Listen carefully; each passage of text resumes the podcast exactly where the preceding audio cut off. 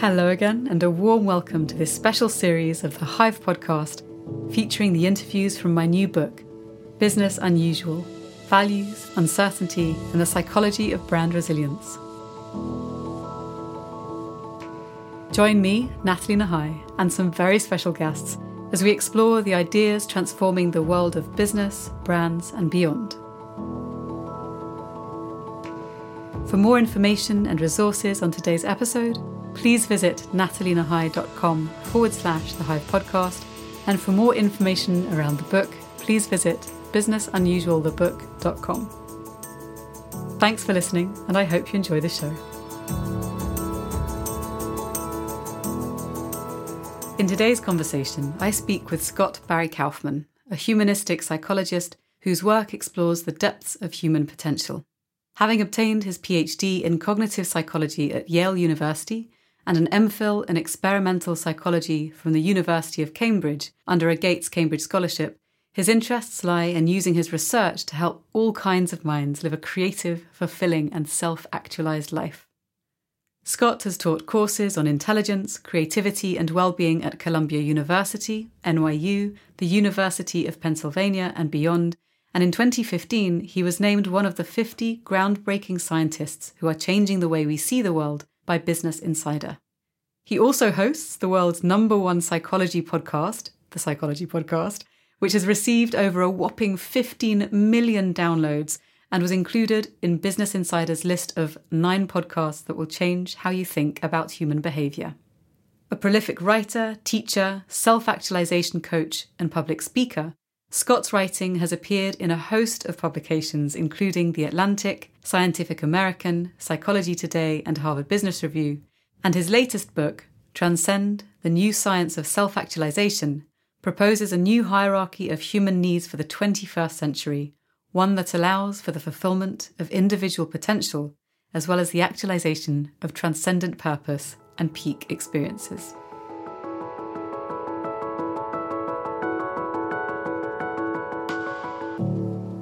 Scott, thank you very much for joining me in conversation today. It's a pleasure to be speaking with you. Ah, nice to chat with you. Absolutely. So, um, from your perspective, with your work in Transcend and all the other body of work that you've accumulated through your experience, what do you think is going on in the global human psyche right now? Whoa, that's an easy, easy, yeah. What's going on in the global human psyche? In in in in what regard? You mean with um, this impending sense of world apocalypse we're feeling? yeah, that's kind of where I go with that. I didn't think you'd go there.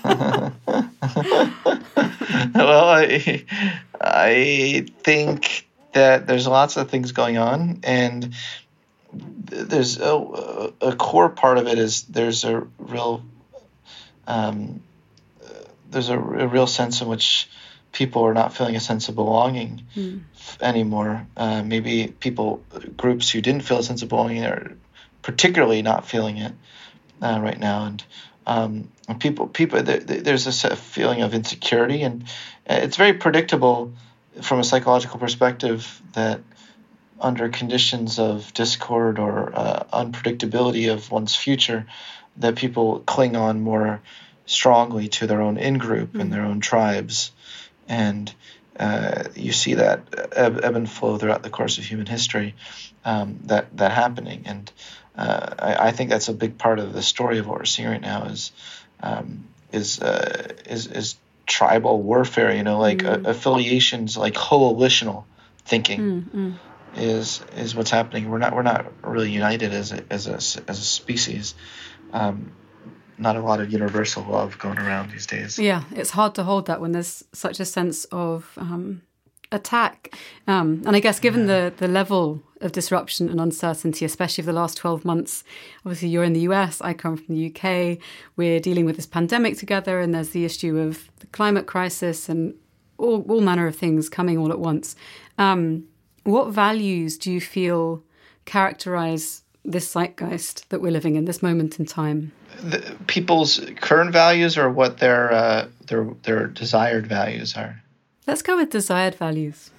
Oh well, people are desperate for hope and for uh, unity, and uh, and and in a lot of ways, self transcendent values. Mm which are in the whole framework. The psychologist, uh, his last name is Schwartz. Um, I'm blanking on his first name, but he is a, a model of values, and and uh, you can have power values, you can have hedonistic values. There's all these different categories of values, but I think that self-transcendent values, like people are desperate for that right now to feel like they're part of a larger whole that mm. that is purposeful and has meaning mm. in their lives. I think there is this profound feeling of uh, lack of meaning loss um, because of outside forces. You know, we had all of our plans and all of our hmm. things, and then the world had different plans for us. You know, mm. and the only way through that is the, the I should say the most healthiest path is going to be through post-traumatic growth. Mm. Um, but that will require a different set of values than the ones we currently are clinging to, which are more along the lines of uh, safety and um, it, which which is in in the Schwartz value hierarchy, safety and conservatism, but not in a political sense. Mm-hmm. You know, kind of a yeah, keeping the the, the established order. Mm-hmm. You know, it's interesting you mentioned Schwartz because I was thinking about his values of universalism and benevolence and how that connects in with the meta value yes. of self transcendence and the work that you do. And you mentioned there this loss of, of meaning and purpose. And I'm thinking actually from a business perspective, because that's one of the things for people who've been able to work remotely that has really come up a lot in conversation around how we organize, how we work. This this idea of desire for purpose and meaning and connection within the workplace, or at least within work culture. Do you think that within the realm of business, there's a possibility to meet those needs for purpose and meaning and connection? Do you see that we'll come out of this crisis and want something different from our work? Yeah, I, I see. I see a lot of good coming out of all this crap. I, see. I do.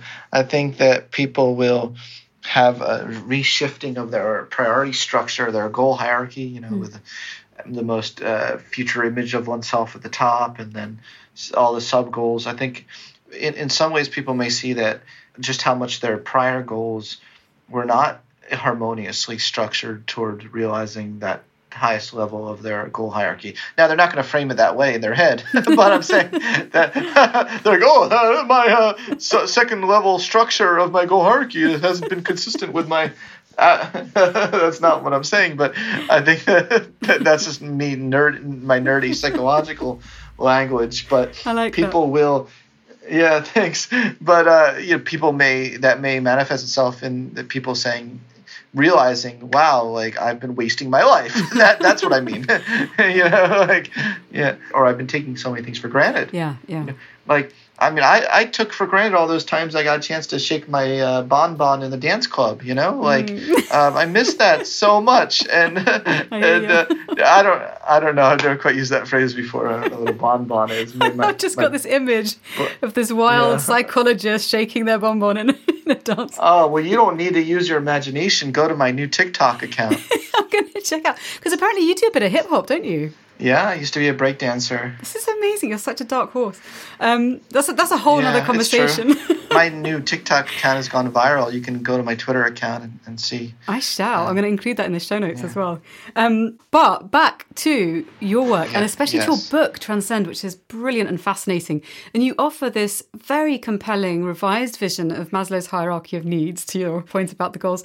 And you share a model which views human development as a process, at least it seems to me, of increasing integration, as opposed yes, to some yes. great trek up a mountain comprising distinct hierarchical stages. And I guess rather than settling with this popular conception of needs as a pyramid, which actually Maslow, as far as I'm aware, never espoused himself, you propose this really striking image of a sailboat in which the boat itself, the wooden part, signifies our need for a secure base of safety, connection, and self esteem. And then the sail represents where we find our growth through exploration, love, and purpose. And I love this image that you create. And so I kind of want to ask from this perspective that you have, how do you conceive of self actualization and transcendence? Uh, yeah, I, I view them as very interrelated because I don't think that one can fully ever self actualize. Well, I should stop right there and say no one can ever fully self actualize. I mean, that's ridiculous. You know, what would you do the second after you fully self actualized? It would be boring, you know, like mm. the rest of your life. But I will say that you that the, the path towards self actualization is a constant process, a North Star goal mm.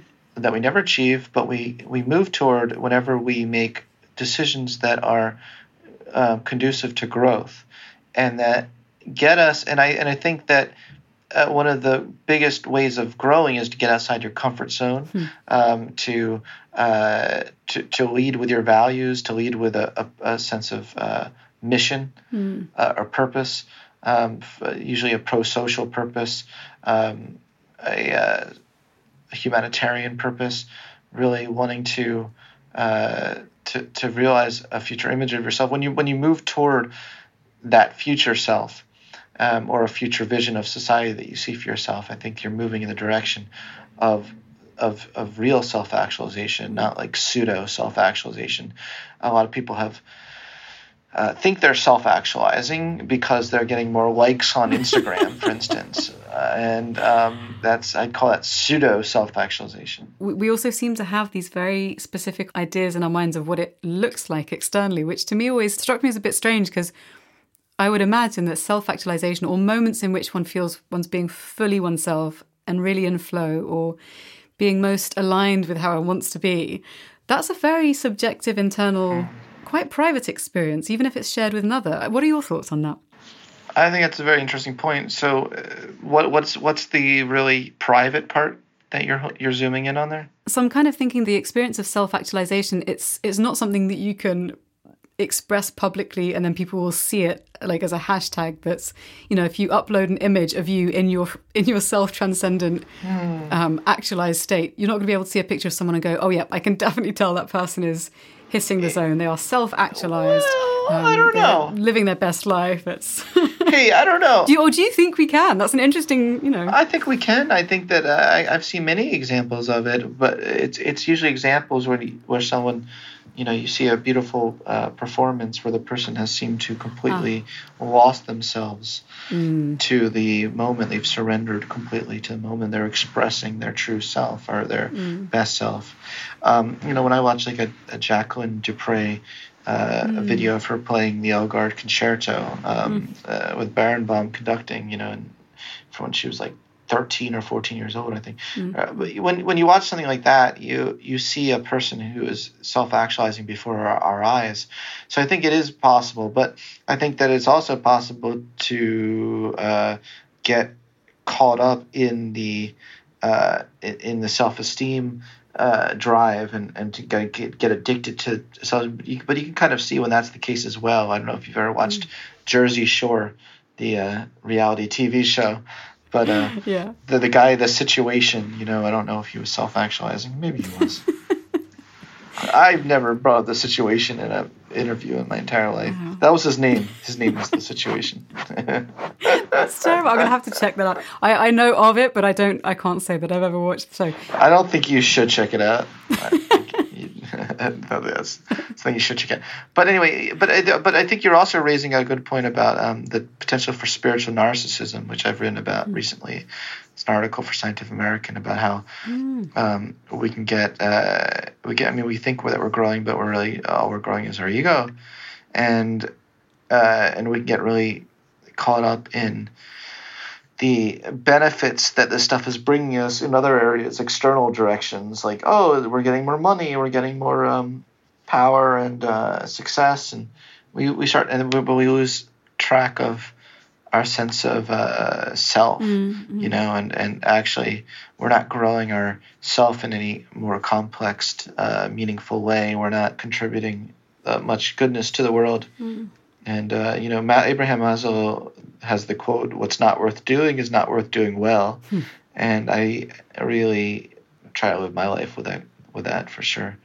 That's such an interesting observation, and this idea of spiritual narcissism. I actually had not come across that term. I'm going to check that out, especially now, and especially with social media. If you're looking at the short videos or whatever's posted in reels, a lot of it's very um, self-reflective. It's it's putting ourselves in a position where we are filming ourselves and then projecting that out to an imagined audience. And I think there is this this pressure to follow your passion and hashtag live your best life.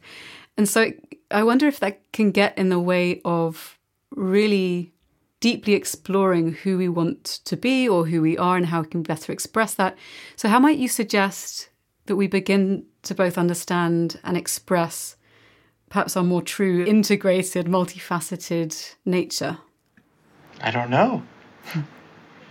what steps do you take? To embrace my whole self? Yeah, yeah. Part of, I think part of that process. See, I, I mean, I, I say I don't know because uh, part of my whole mission is to help people self-actualize in their own way and in their own style. Mm. And these kind of general advice things just don't work for because you're not you need to individualize it like when i i'm a, you know i do some coach i do coaching and mm. you know i take every client as a very sacred soul you know i think we need to treat every human existence is sacred. And when you do that you realize you know there's a whole there, certainly what uh, works for client a is not going to work for client b. Um, but what is important for all clients is to identify and target uh, to, to really mindfully understand and see what your inner conflicts are hmm. and to see in what ways are things pulling you apart in different directions from within. Uh, and and and which things kind of make you feel like uh, they're you know which activities you engage in in your life are really make you feel most vital and alive and get you to that magical flow state of consciousness where you're really all time receives in the background. The only thing that matters in the whole world and as and all of time, as Maslow put it, is that one thing that's in front of you. Mm. Um, and so I think, you know, part of the process of becoming a whole person and bringing your whole multifaceted self to the table is to completely lose yourself. And it's a, it seems paradoxical, but it's it's very interesting. Those who are most focused on looking good or most focused on um, on their own narcissistic concerns tend to be the ones that report the most confusion about who they really are. And uh, those who are just out there, uh, just giving to others and uh, and living a vital flow life, uh, tend to not be so confused. That's so interesting. And it makes me think because I know that you have a lot of different creative outlets. You have a lot of strings to your bow. You don't even know you don't even know the half of it. That's what I'm guessing. I can't I can't I can't mention 25% of the things for this audience. well, now that's just intriguing. we need a separate sort of after dark conversation to dive into. X rated. Yeah. yeah. Piqued my interest. yeah. So, but including all of those after dark X rated yeah. elements, you know, when you're someone who has such curiosity and you have so many strings to your bow, and I know a lot of people who I think most people have more strings to the bow than we let on. True. How do we find a way to juggle these things? Because I really struggle with that. I don't I don't feel like I have a fixed identity. No. I'm, you know, doing one thing and then I'm doing another. And I find that struggle very uncomfortable. How do you work with that? This is a topic that is just, uh, this, this forms the core of, of, um, of, of, what I'm interested in. And in helping my client. I feel like, do you want coaching with me? because no, I feel I might actually book a session because you're good. This is um well, thank you, but no, this is really this this is everyone's concern, and, and everyone thinks that they're the only ones that have this concern, and then they realize that that's that's part of being human. We've been kind of stuck. Uh, in one body with all these mishmash of evolved desires and motivations and lower level, higher level. It's a, it's it's really amazing that a, any human can ever get anything done during the course of a day. You know, um, you need, I think I think you need to just like give yourself self compassion. Um, and and have an awareness of our common humanity and and self acceptance. You know, mm-hmm. accept where you're at in every mode in which you're in that mode. Um, you know, like okay, uh, you, maybe you'll wake up one day, and you'll be like, you know what? Today's really not doing it for me. today is just uh, not feeling today. Um, you know, like be like that's where I'm at, and I think it's a lot of it is the surrendering to uh, mm-hmm. to what is not uh, what your plan was. You know, uh, what mm-hmm. you wanted it to be, and uh, get so mad at that, and kind of see well, working within the confines of what we've got. What basically be like, what are we working with today? You know, or mm-hmm. what are we working with? you know, uh, when you're in a particular mindset and that's who you are in that moment and that's who you want to get absorbed in. I'm really a big fan of this idea of absorption, and uh, hmm. I don't think that we allow ourselves to really uh, get fully absorbed in our dark side or get it fully absorbed in um, because we're scared of it. We're scared that it somehow will somehow like take control of us. But um, as human psychologist Carl Rogers um, often found with his clients, they would come to him and they'd be very scared that if they did too much work with, with him on unconditional positive regard and acceptance, they would somehow unleash a beast, you know, or something. But he found that uh, in every case, the more work they did within the humanistic framework, um, they the opposite happened. They became more socialized. Mm. they became more um, more loving people.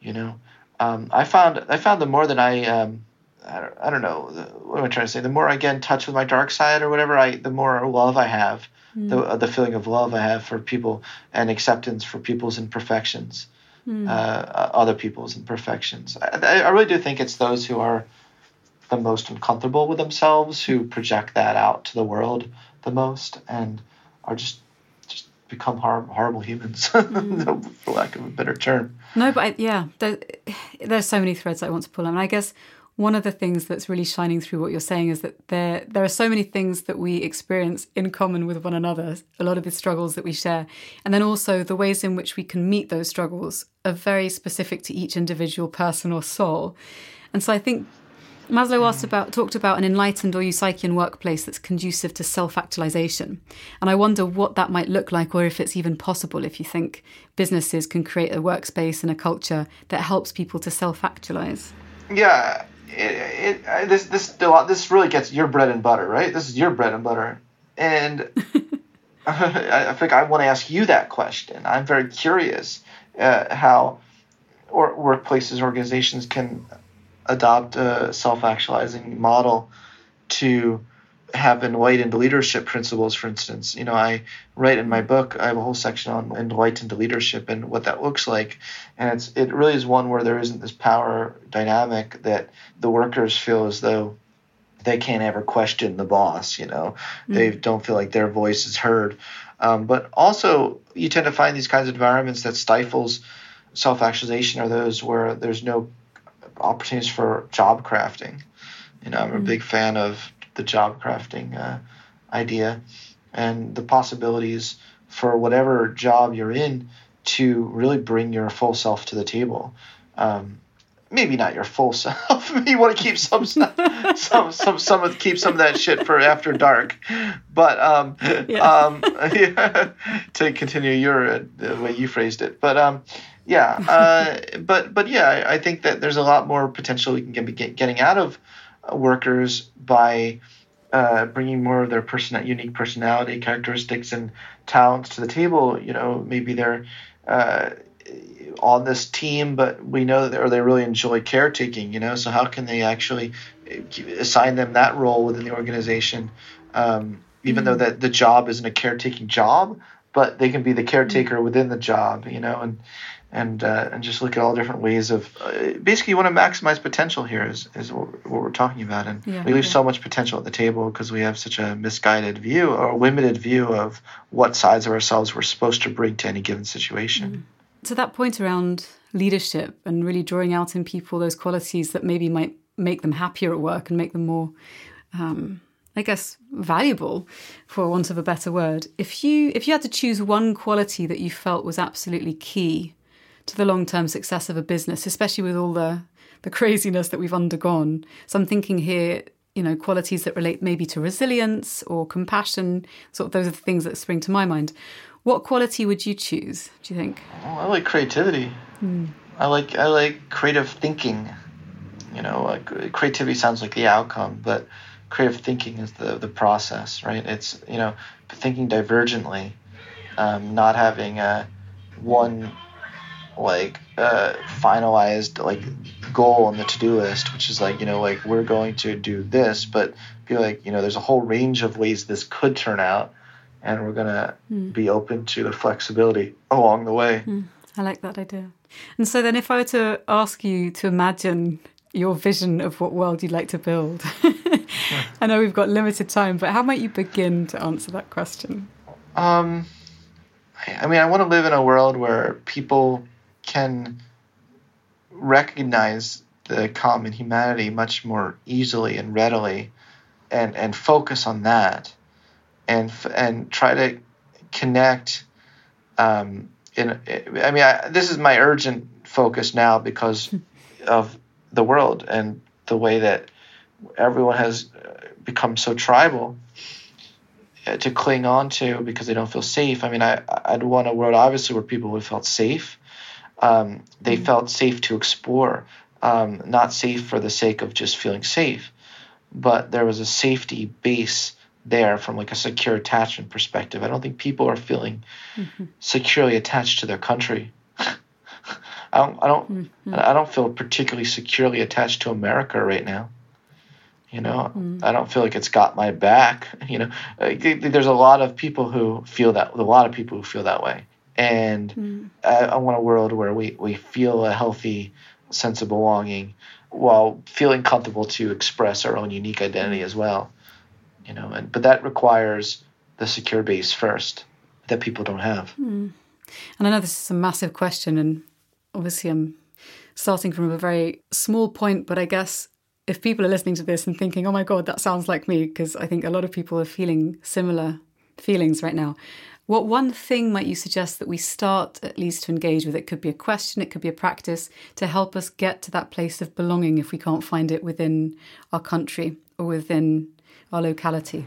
I mean, I, I my answer to a lot of this stuff is to to actually get outside yourself. Hmm. You can belong anywhere um, it, it, there's a certain learned helplessness, I think, to belonging, where people think that they're trapped within their tribe. Never quite phrased it that way before, but um, I never know what's going to come out of my mouth. Um, but yeah, people feel trapped. I say things, I say shit, and I'm like, some of it, I'm like, what the hell did I just say? But some of it, I'm like, oh, that's pretty good. So that's one of those. That was pretty yeah. good. That was a good moment. Um, yeah, people feel yeah, again, uh, trapped. They feel like they're trapped in their tribe, and they there's no there's no there's no getting out of it but it but they're in some sense they're creating the reality you know like you go out there and you just get outside yourself you go uh, donate um, you know you know something to a needy person i guarantee you'll feel a sense of belonging with that person all of a sudden you know it's like mm. i just i just think that part of the problem is is just such a the self focus that's that's happening around here so self transcendent values mm. And then finally, I, I saw a, an interview with you, which was really interesting. And one of the questions that you asked, which I'd like to end by asking you, was what do you most uniquely have to contribute to this world? And I thought it was such an intriguing question. So I'd like to ask you that question. I mean, uniquely, I think like um, humor, uh, yeah. uh, love, and um, uh, and truth. Those three things.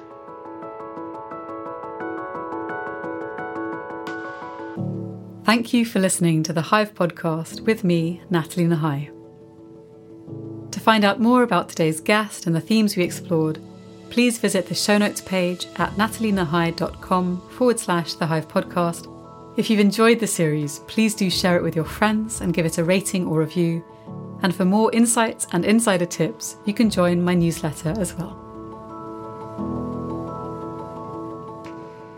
My thanks to Caro C for producing. Thank you for listening, and I look forward to sharing more with you in the next episode.